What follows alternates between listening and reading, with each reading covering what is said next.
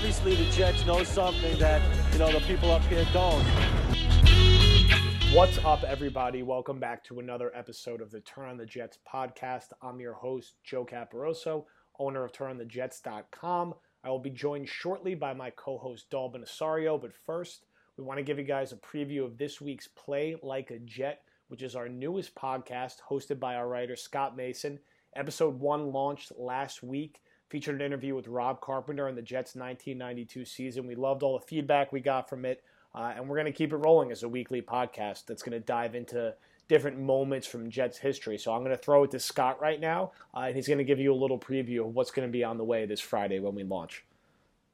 Well, thanks, Joe, and I'm really, really thrilled with the reception that we got for the first episode with Rob Carpenter. Rob was great, and I already spoke to him, and he's agreed to come back. So at some point down the line, he's going to come back and perhaps talk 1993 with us. But this week, the first of a three part series on the year 2011 with Nicholas Dawidoff, author of the book Collision Low Crossers. And if you haven't read the book, I'm going to explain this to you because you may be thinking to yourself, Scott, you said that this show is about getting a bird's eye view from the player's perspective or the coach's perspective or the scout's perspective, somebody who was there with the team at the time.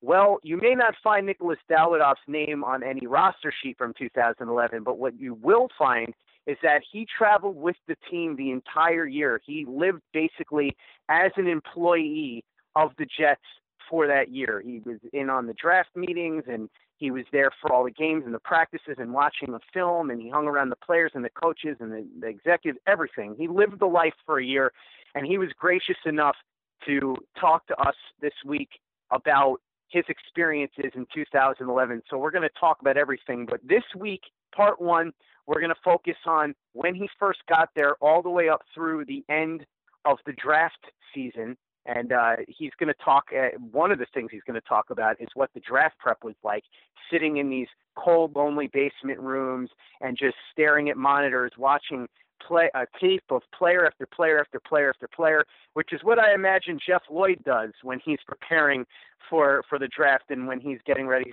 to to uh, host draft season. A uh, couple of other things, just to, as a preview of what you can expect this Friday. Uh, which Jets player and a very well known one, said that he would not want his son playing football and he would prefer that he plays baseball. And which Jets coach was mocked for wearing hiking boots to work one day? The answers to these questions and more when we go into part one of our deep dive into the 2011 season with Nicholas Dawidoff, author of Collision Low Crossers, this Friday Play Like a Jet. You can follow me on Twitter at Play Like a Jet One to get all the updates on the show. Don't forget to also follow Joe and Dalbin on Twitter as well. And also download us at iTunes and at turnonthejets.com. Just glad to keep this Turn on the Jets digital train rolling. And uh, Joe, looking forward to rolling out another episode on Friday. Absolutely. And I highly, highly recommend if you haven't read Collision Low Crossers yet that uh, you go out and grab that book. It is an absolutely terrific, in depth dive into really the beginning of the end of the Rex Ryan era for the Jets. This book was written coming right off the 2010 uh, AFC Championship run, and it is not. It, he did not go into it with that intention, but knowing what happened for the Jets in 2011 and 2012, and then obviously even up through 2014 with Rex, you could begin to see uh, the beginning of the problems with him and how the franchise was functioning with him at, at the helm as the uh, head coach. So uh, it's a really interesting read. Uh, gives a really good look at Rex, Mike Pettine, Mike Tannenbaum, uh, and a bunch of other people around the organization. So really looking forward to that, Scott. And uh, we will talk to you next week.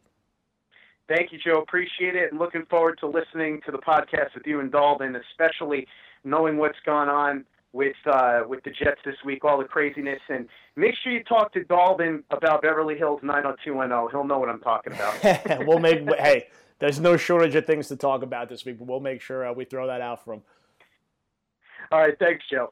All right, and now we are joined by Dalbin with no shortage of things to discuss this week uh, in Jetsland. It has been the busiest news week since the NFL draft. Uh, yesterday, midday, the New York Jets released David Harris. Uh, seemingly came out of nowhere, considering he had been practicing with the team and uh, the Jets had decided to pass on guys like Zach Brown and Gerald Hodges in free agency, and basically had just, yes, they did just just acquire Demario Davis back in a trade, but I think we've all kind of seen Demario Davis and his ability level, and again, Harris was out there with the starting defense throughout practice, and Todd Bowles went out for his press conference and was clearly blindsided by the move. You could tell from the way he was talking about it.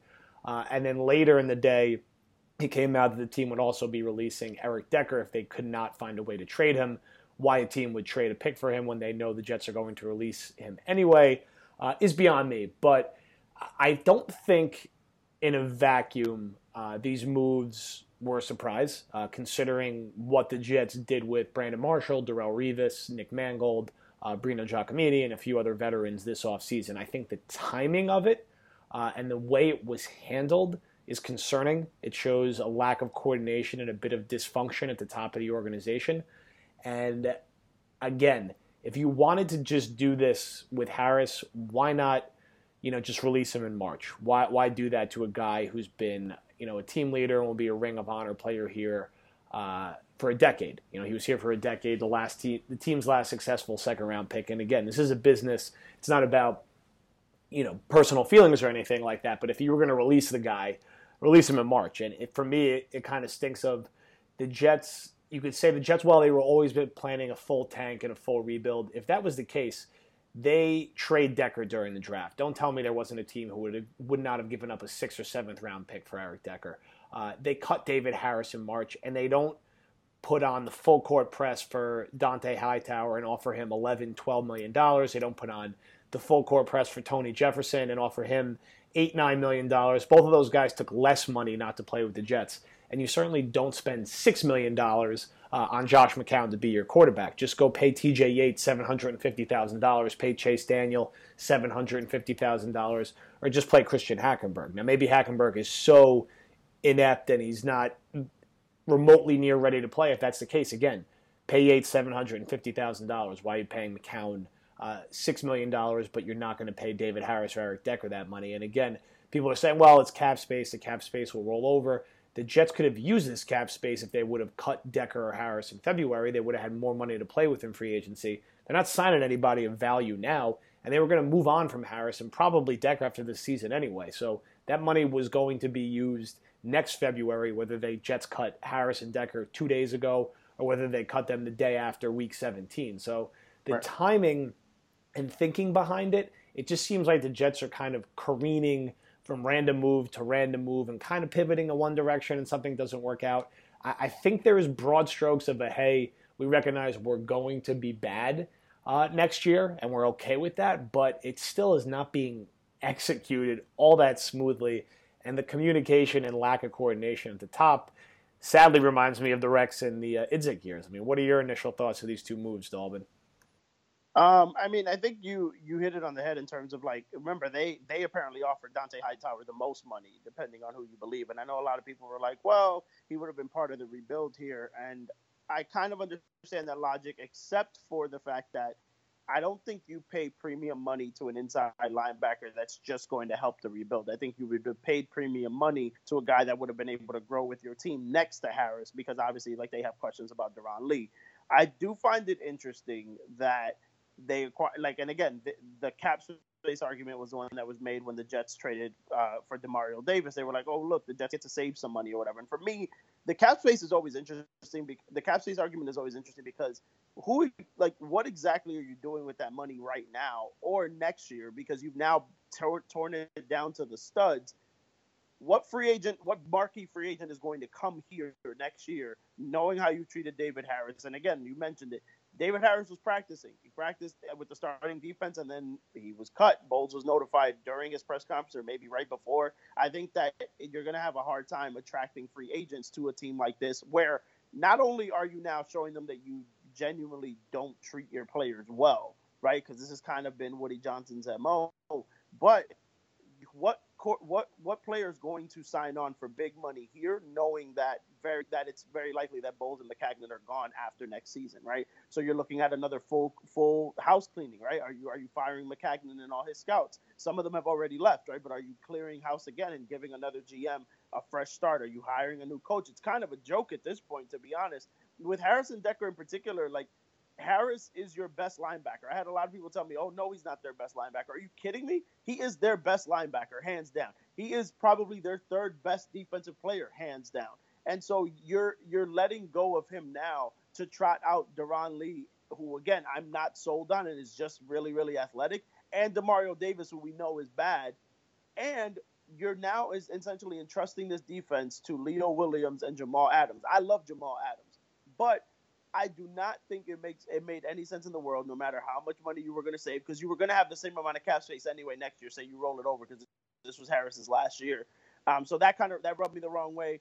Telling teams that you're going to cut Decker and stay if you don't trade if you don't find a team that's gonna that's gonna give you a pick for him is kind of silly to me. Like Maccagnan knows nothing about leverage, and it's frustrating because, and you touched on this in your article today. The Jets have traded. The Jets have given up the chance to have four young guys under their control to go get Ryan Fitzpatrick, Ryan Clady, DeVier Posey, and Brandon Marshall, and Zach Stacy. None of them are on the team anymore. So five young guys that you could have acquired that had under your control that would have rebuilt that middle class of this roster are no longer on the team. A lot of people want to say, "Oh, well, the Jets misread the tea leaves." I think that I think that the one of the hardest things to do in, in the NFL and in all sports is self scouting. If anybody in their right mind really believed that Ryan Fitzpatrick was going to duplicate the record breaking season that he had and that Brandon Marshall wouldn't struggle, I think I think it's kind of atrocious. And these moves are the, the, it's kind of ridiculous. And these moves are kind of the final nail in that because now you are essentially you have turned over this entire team. There is nobody left really, and now it's on Maccagnan and Bowles to continue to rebuild it. But it's not a good look the way that they handled it. Yeah, I, I, think some people are taking this as a sign that you know Woody is guaranteed job security to these guys, and I think words are cheap. You know, we've seen Woody do this in the past, where he guaranteed Mangini would keep his job, when it didn't happen. I think we need to see, obviously, how the season plays out. Uh, does this team overachieve to any extent? And overachieving for this team would probably be going five and eleven or six and ten at this point. Uh, are they truly, you know, a one and fifteen team like the Browns were last year, and they rolled the top pick in the draft and that kind of led into my my article for today. And do you?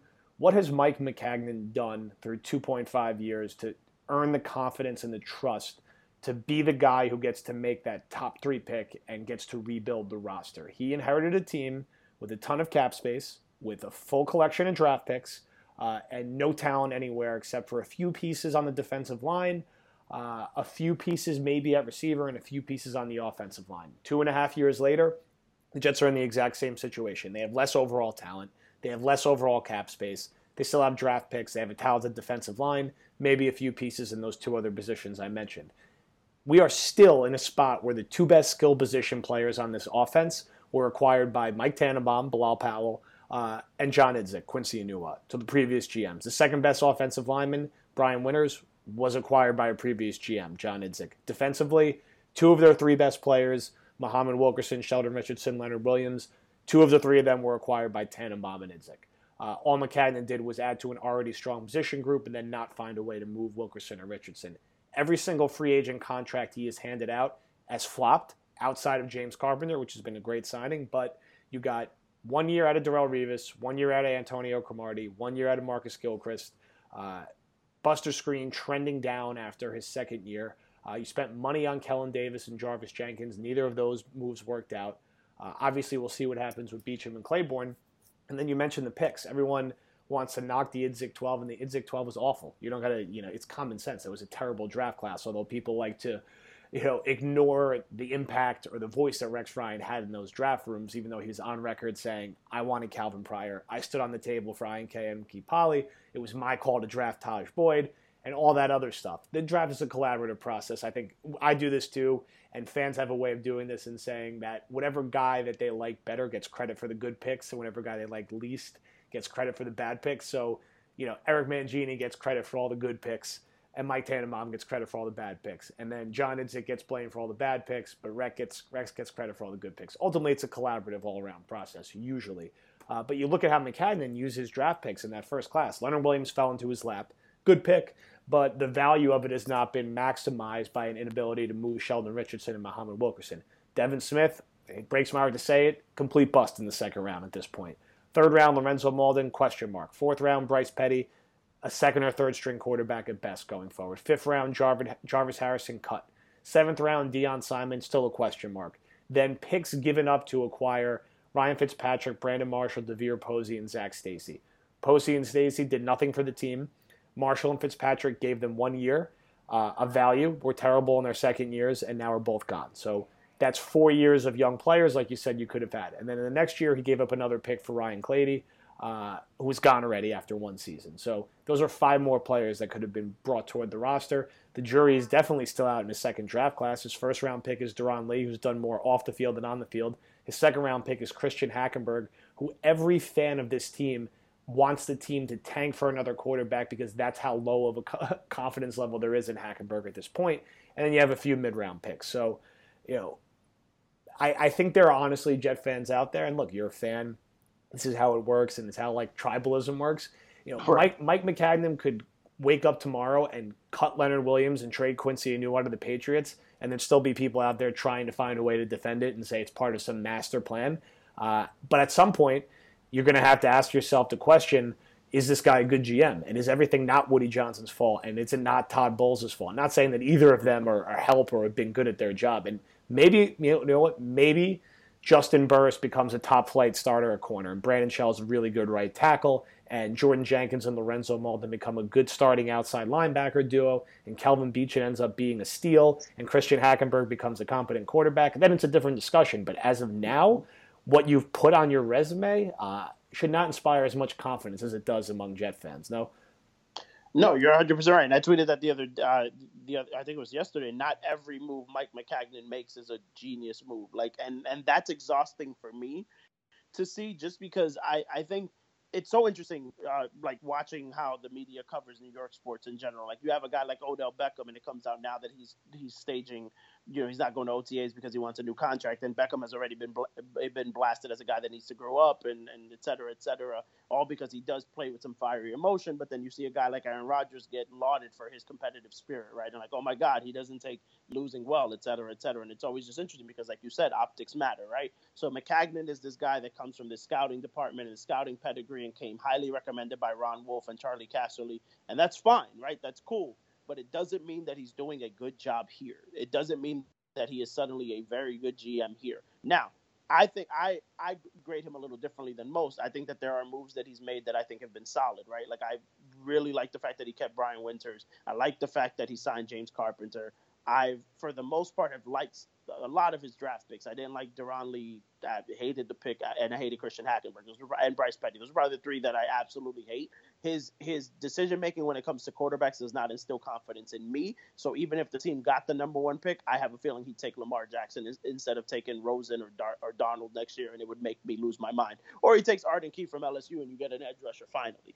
But there's nothing that Maccagnan has done that I'm like, you know what? he's absolutely going to be the guy that figures this out for the Jets and, and with Bowles rebuilds this entire team. Same thing with Bowles. There isn't anything that he's done that makes me 100% certain of that. There are glimpses from both of them, but in New York, in particular, there is always this rush, and maybe it's because of the social media vacuum that we now operate in and we cover the team in. There is this rush to find one guy to blame, right? When you see losses, when the when the Giants lost to the back, Packers, the one guy to blame was Odell Beckham. When the Falcons lost to the Patriots and blew that lead, the one guy to blame that they kept blaming was Freeman for missing the block on Hightower, even though by then the, the collapse was already happening, right? there's just this rush to blame one guy and there is no nuance and that's frustrating because with especially with these guys in the NFL Maccagnan you're right. Maccagnan could go and and burn Leonard Williams jersey tomorrow and I think some Jet fans would write it off as some kind of voodoo that he's trying to do to break the bad juju that we've had since Belichick resigned on a napkin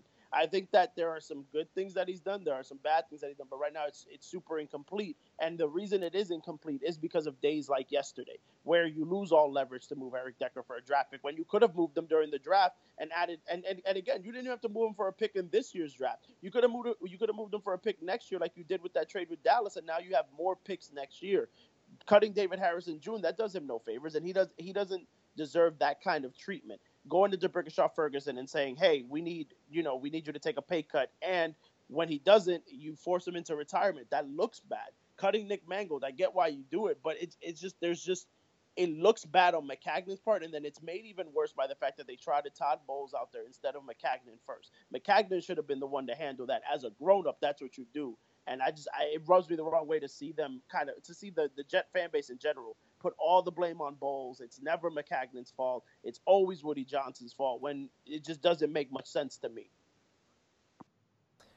Yeah, yeah, I think there's just always an urgency to, you know, pass the blame of wrong or negative decisions off to Woody Johnson or Bowles because you know that's easy. That's easier to do, and there, there's never a singular scapegoat. And that's not defending Bowles or saying he did a good job last year or he's doing a good job because he certainly has his work cut out for him. But I, I just don't know why those two aren't lumped together. Uh, there's a perception that Maccagnan was not involved in the hiring of Bowles. He was at Bowles' second interview. He was involved in that process. I, I just don't know why, if, if, the Jets go two and fourteen this year and they fire Bowles, why necessarily Maccagnan gets to go out and hire uh, a coach. But again, we'll see how these players develop uh, throughout this year, and it's it's going to be going into the season. It will be the team with probably the lowest expectations that I could recently remember. Maybe the 2000. I mean, the 2013 team, and I know the 2006 team, which again was randomly 10 and 6 with Eric Mangini. That team was 32nd in every power ranking for the season, and that I'm not saying the Jets are going to be 10 and 6 this year, but I'm just trying to think of other years where expectations were so low. Uh, you know, 2013 jumps to top of mind, and again, they, they they did end up going eight and eight that year. 2012 they were relatively low as well, and they went six and ten. But look, I mean, the line for the Jets at Vegas is five, and I don't think it's anything to complain about right now. I think it's a it's a fair number. That number might drop to four and a half after these moves, and you know, with how the roster is currently constructed, I don't know why the Jets wouldn't just also move on from Matt Forte and Steve McLendon. Uh, I don't know what value it is keeping those guys around. Play, play Bilal Powell and Elijah McGuire running back. Play Deon Simon at nose tackle. Uh, just finish the job at this point. There's no reason to keep Forte uh, and, and McLendon on the roster, and it's just going to be a young team. And you know, offensively, it's can Hackenberg find a way to beat out Josh McCown? Right now, it doesn't sound like he's anywhere near close to it. I don't want to read too much into OTAs. We know how we feel about that, but it seems like McCown is going to be the starter unless he gets hurt, which is going to happen at some point. But you know, I, I just find it it's just hard to believe that there's that much of this overall uh, coherent plan here. And again, maybe things break right. Maybe they get a few pleasant surprises out of rookies this year who overachieve or second year guys who take the next step but expectations are going to be rightly low. And it's always risky when you're planning ahead and saying, we're definitely going to get the first overall pick next year because there's going to be other bad teams and you're going to stumble into a win or two. It happens. Even the Browns, who did the absolute best to tank last year, won a game, really should have beat the Jets if it wasn't for Quincy Enunwa turning into Superman in the second half. And if their field goal kicker didn't miss a 28 yard kick, they go 3 and 13 and they're picking fourth and not first. So there's a thin line in some of these games uh, particularly late in the year, where the Jets could stumble into a few wins, and maybe they're picking fourth instead of first, and that pick is not necessarily so easy.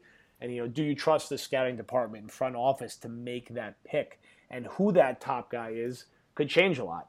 Uh, everyone says it's Darnold now, but could it end up being Rosen? Could it end up being Jackson? Could it end up being one of the other quarterbacks?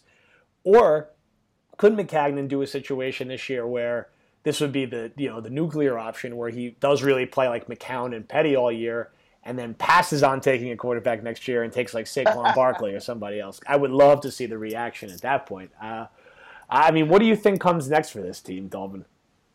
Um, I, you know what, Joe, I think, I think that they, and I've kind of been saying this all, all off season, and this was obviously with my assumption. I, Decker, I thought Decker would have been cut or traded a long time ago. So I, for me, the timing bothers me with that, just to kind of say that out there. Um, but I thought that this team had the chance to be better than a lot of people were expecting. I know you said that the over under is five, and I mean, I'll probably put some money on the over and you know hope I get lucky. But I think that somebody tweeted this earlier, and, and I don't remember who it was. It might have been Daniel Jeremiah that said that the Jets are the worst team of the last decade, and that kind of hyperbole to me is so crazy because I've seen a team go 0 and 16, um, and I've seen multiple teams go 1 and 15. So no, I don't think this team is that bad. Um, I think that you're going to have some games, and I've kind of said this repeatedly. You're going to have some games that they should lose that they win, and vice versa. This is a team that I think you have guys on defense that aren't that again are going to the defense in particular. I think is going to show up. I don't I don't think that you have to worry about the defense not showing up. I think the biggest concern is can the offense score enough points. But in the immediate, it's getting past the shock of the two leaders on this team, and David Harris and Eric Decker. And this is again after an offseason that saw a lot of upheaval, right? So now it's getting past the initial shock and going in tomorrow and finishing out this week of OTAs and then getting ready for training camp in a few weeks, right? That's the biggest key. Can you do that? Can this team show that kind of resilience now early on? Because it does feel, again, for me, it, it just feels like it feels like this is the the calm before the storm where Woody Johnson just decides, you know what? Everybody can go, and then there, then then he's handing this job to, then he's trying to write a blank check to Harbaugh with the first pick and full roster control and 80 million in cap space, you know, and it, it just Woody Johnson, and we live in such a climate where there's so many unpredictable people. Woody Johnson is one of the most unpredictable people that I've ever met. Like he just screams unpredictability. So even right now, as I think, like, yeah, no, Maccagnan and the Bowles will be fine. I wonder if, say, they tank the season and they and top pick in the draft, 80 million in cap space. If he just writes a blank check to Jim Harbaugh and says, "Here, take over my team." Um, but I think the Jets, as a team, have to get past the initial shock. They have to be better at just kind of uh, insulating themselves from the outside noise because there will be a lot. There's a lot calling them the worst team in the league. There's a lot calling them that they're going to run for they're, they're going to be in the running for the top pick and just play ball. And once that happens, I think they'll be fine. But you do, I do think that there is this cloud hovering over it. Where what impulsive act is Woody Johnson going to do in order for this to, like, if, if this really does go the way that a lot of people think it will? Yeah, I think that's a that's a good summary of where we're at right now. Uh, we're going to go into a bit of a more quiet period. I mean, there there will still be some mini camp and there'll be some practices uh, throughout June before uh, training camp kicks off. I think it kicks off July 27th at this point, and it's going to be a young, young Jets team. Again, I would not be surprised if they did move on from McLendon or Forte, if not both of them. Meaning this entire team will basically be under 20 years old, outside of 417-year-old Josh McCown, who has no business being on the roster, and Tanner Purdum, who's a long snapper, so it's not really a position. Uh, it doesn't count, unfortunately. Sorry, Tanner. Um, and it's just a young team, and I think they gotta you gotta market and you gotta hope and build around guys like Enunwa and Robbie Anderson and Bilal Powell and Stewart and Hansen, uh, Jordan Leggett, Austin Seferian-Jenkins, and defensively it's Adams and Maye and hoping Lee takes the next step and Leonard Williams. It's it's going to be interesting to see what the crowd is like at MetLife Stadium in Week Three. Remember, the Jets start off with two road games, so they start off oh. in Buffalo and in Oakland. They'll be heavy, heavy. They're already seven point underdogs to Buffalo. I can't imagine what the line is going to be in Oakland. I'm curious to see, you know, Week Three, if the Jets are 0 2 and 24,000 people show up for the home opener, if that, how patient does Woody Johnson actually uh, be? So I guess we're going to see that play out. Make sure to. Uh, check out Dalbin's latest article on Turn the Jets on the Darron Lee Leonard Williams incident, which uh, we didn't even really get to tonight, but I think Dio did a, did a great job sort of breaking it down. And you know, my main takeaway again, I mentioned sort of the fandom and tribalism. The people who are saying it's not a big deal, whatever, it's not a big deal. I, I, doubt they'd be saying the same thing if Leonard Williams carried Odell Beckham Jr. out of that situation. I think people's reaction to the situation changed once they found out it was Darron Lee, which it shouldn't. But Dio did a nice job breaking it down. And then I also had a long read today on the optics of rebuilding and why Maccagnan gets more of a pass than previous GMs uh, and patience uh, to rebuild. So follow Dalbin on Twitter at DA underscore Sario. Follow me on Twitter at J Caporoso. Make sure to check out Play Like a Jet this week. Subscribe on iTunes. Leave those reviews. Dio, any final words? Uh, yeah, Jet fans who have been saying for years, please let us rebuild, please let us rebuild, please just tear it all down. You have no right to complain right now because this is what you wanted, right? And that's that's kind of my, I guess, my overarching point for the next couple months. You couldn't have asked for them to rebuild, and then suddenly now you're like, oh my god, I can't believe this is happening. If this is what you wanted, this is what you're gonna get. I think that the team has a long way to go, but just, I mean, pray that Hacken, pray that that Hackenberg to Stewart bomb week one in Buffalo, you know, it lands exactly where it needs to, and not in like row eleven where I'm sitting. So, but yeah, it's gonna be it's gonna be interesting to see where the team goes from here. Want to remind, want to remind you guys before we sign off that this podcast is brought to you by Prime Sport, official team sponsor and partner of the New York Jets. Make sure to check out primesport.com backslash turn on the Jets for all their 2017 packages. Give them a follow on Twitter at Prime Sport and on Facebook at Prime Sport. Again, that's primesport.com backslash turn on the Jets for 2017 home and away game packages. We will be back next week. Thank you, everybody, for listening.